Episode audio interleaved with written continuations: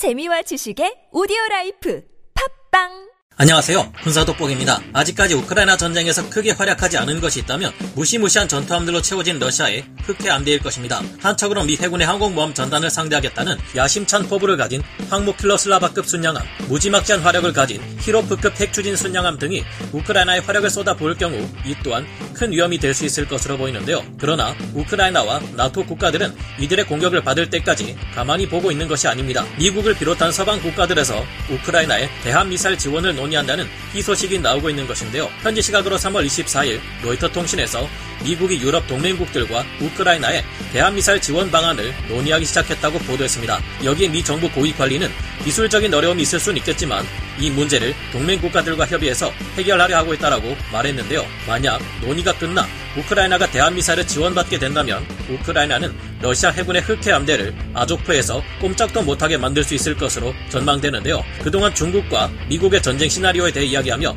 미 해군 항공모함 전단을 방어하는 중국의 반접근 지역 거부 A2AD 전략을 자주 언급했는데요. 미군 또한 이와 유사한 형태의 미국판 A2AD 네메시스 프로그램의 일환으로 대만 주변의 섬들에 지대한 미사일을 대거 배치해 중국 항모 전단이 항구에서 나올 수 없도록 꽁꽁 묶어버릴 계획이라고 말씀드렸었습니다. 그리고 지금 이런 전략을 우크라이나 또한 러시아 해군을 상대로 벌이겠다는 것인데요. 더구나 며칠 전 우크라이나는 토치카유 단거리 전술 탄도 미사일을 여러 발 쏟아부어 베르디안스크에 정박 중인 러시아 상륙 함대에 치명적인 타격을 준 바 있기에 더욱 와닿습니다. 하지만 러시아는 막강한 전투함들로 이뤄진 무지막지한 함대를 보유 중인데 이 같은 전략이 잘 먹힐 수 있을까요? 좀 더 자세히 알아보겠습니다. 전문가는 아니지만 해당 분야의 정보를 조사 정리했습니다. 본의 아니게 틀린 부분이 있을 수 있다는 점 양해해 주시면 감사하겠습니다. 한척 한 척이 미 해군의 항공모함 전단을 상대하기 위해 만들어진 것이 러시아 함대의 설계 사상이기에 이들이 우크라이나의 주요 도시에 미사일 세례를 퍼붓는다면 이는 분명 큰 위험이 될 것입니다. 우크라이나는 이를 저지하고 해안가에 러시아의 상륙 함대가 접근할 수 없도록 잘 막아야 고립된 러시아군을 점점 더 지치게 만들어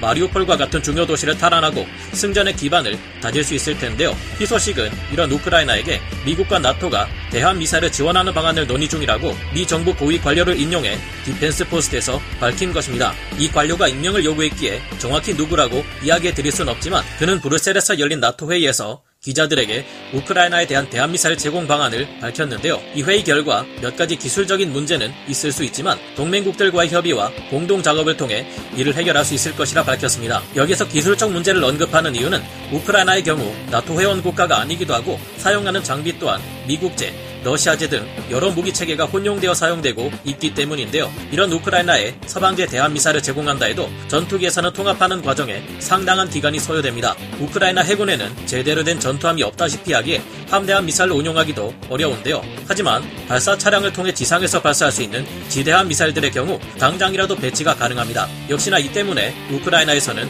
독립적으로 운용이 가능함은 물론 조작 또한 간편하고 쉬운 지대한 미사일을 제공하자는 방안이 유력하게 거론되고 있다는데요. 그중 가장 유력한 후보는 노르웨이 콩스버그사에서 개발한 NSM 대한미사일, 프랑스 MBDA사의 액조세 대한미사일, 이탈리아의 오토메 대한미사일 이 세 가지라고 하는데요. 이 외에도 우크라이나는 넵튠이라는 자국산 지대한 미사일을 개전 이후 보이지 않게 잘 숨겨두고 있었다고 합니다. 이제 우크라이나에 이런 다양한 대한미사일이 지원된다면 우크라이나는 러시아의 흑해 함대와 상륙 함대로 하여금 꼼짝도 할 수 없게 만들어버릴 수 있을 것으로 전망됩니다. 이처럼 지대한 미사일 다수를 이용해 해상의 함대를 공격하는 방법은 미 해군마저도 부담스러워하는 강력한 방어 전략인 것으로 알려졌는데요. 미 해군은 세계 최강의 항모 전단을 가지고 있지만 중국의 둥펑 17 극초음속 미사일, 둥펑 21D, 둥펑 26 대함탄도 미사일 등에 의해 피해를 입을 것을 우려해 무인 공중 급육인 MQ-25 스팅레이를 도입하고 있습니다. 미 해군에게도 이런 A2AD 전략은 부담스러운 만큼 그보다 전력이 크게 떨어질 것으로 보이는 러시아의 해군 함대에게 우크라이나의 지대한 미사일 방어 체계는 더욱 위협적일 것으로 보이는데요. 이번에 거론된 세 종류의 지대한 미사일들은 모두가 180km에 가까운 사정거리를 날아갈 수 있어 아조프의 전체에서 러시아 함대 움직임을 크게 제한할 것입니다. 이 미사일들은 대략적인 목표물의 위치만 파악하고 발사해도 미사일이 자체적인 능동 레이더 시커를 통해 표적을 찾아가 타격할 수 있는 능력을 가지고 있기 때문인데요.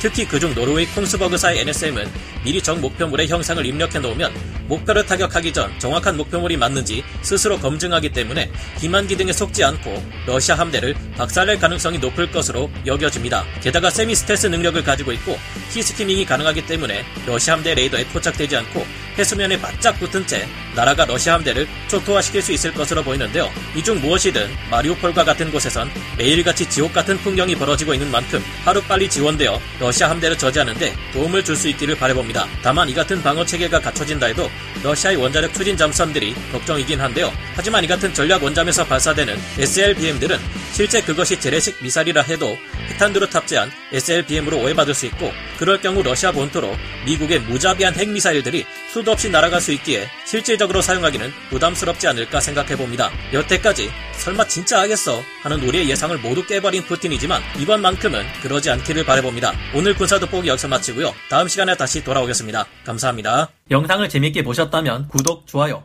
알림 설정 부탁드리겠습니다.